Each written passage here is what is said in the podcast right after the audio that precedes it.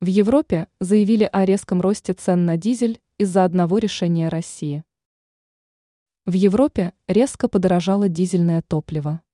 Ценовой показатель вырос сразу на 5%. На сложившуюся ситуацию обратили внимание зарубежные СМИ. В британских источниках отмечается, что рост цен на горючее для дизельных двигателей связан с одним решением России. Так, недавно Москва временно запретила экспорт бензина и дизеля.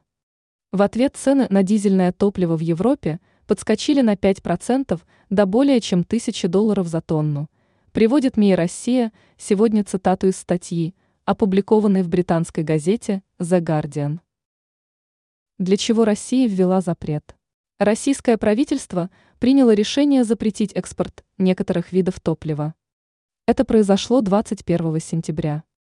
На такой шаг Москва пошла для борьбы с серым экспортом горючего и для насыщения внутреннего рынка. Отмечается, что запрет может помочь сделать топливо в России дешевле.